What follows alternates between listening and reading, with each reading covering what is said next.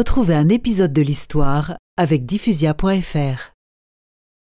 Je vous excommunie tous! Vous entendez? Tous! Benoît treize s'est réfugié tout en haut d'une montagne d'Aragon, dans la lointaine Espagne.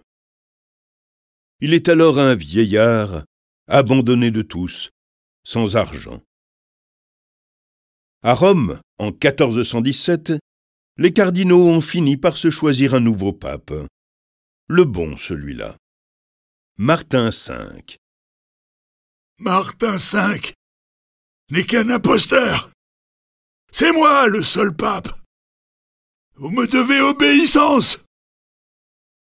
Mon palais m'attend à Avignon.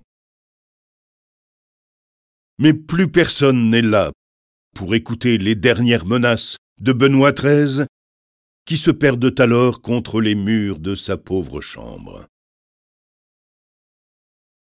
Le dernier des papes d'Avignon meurt dans l'indifférence et la misère, en quatorze cent vingt-trois, à l'âge de quatre-vingt-quatorze ans.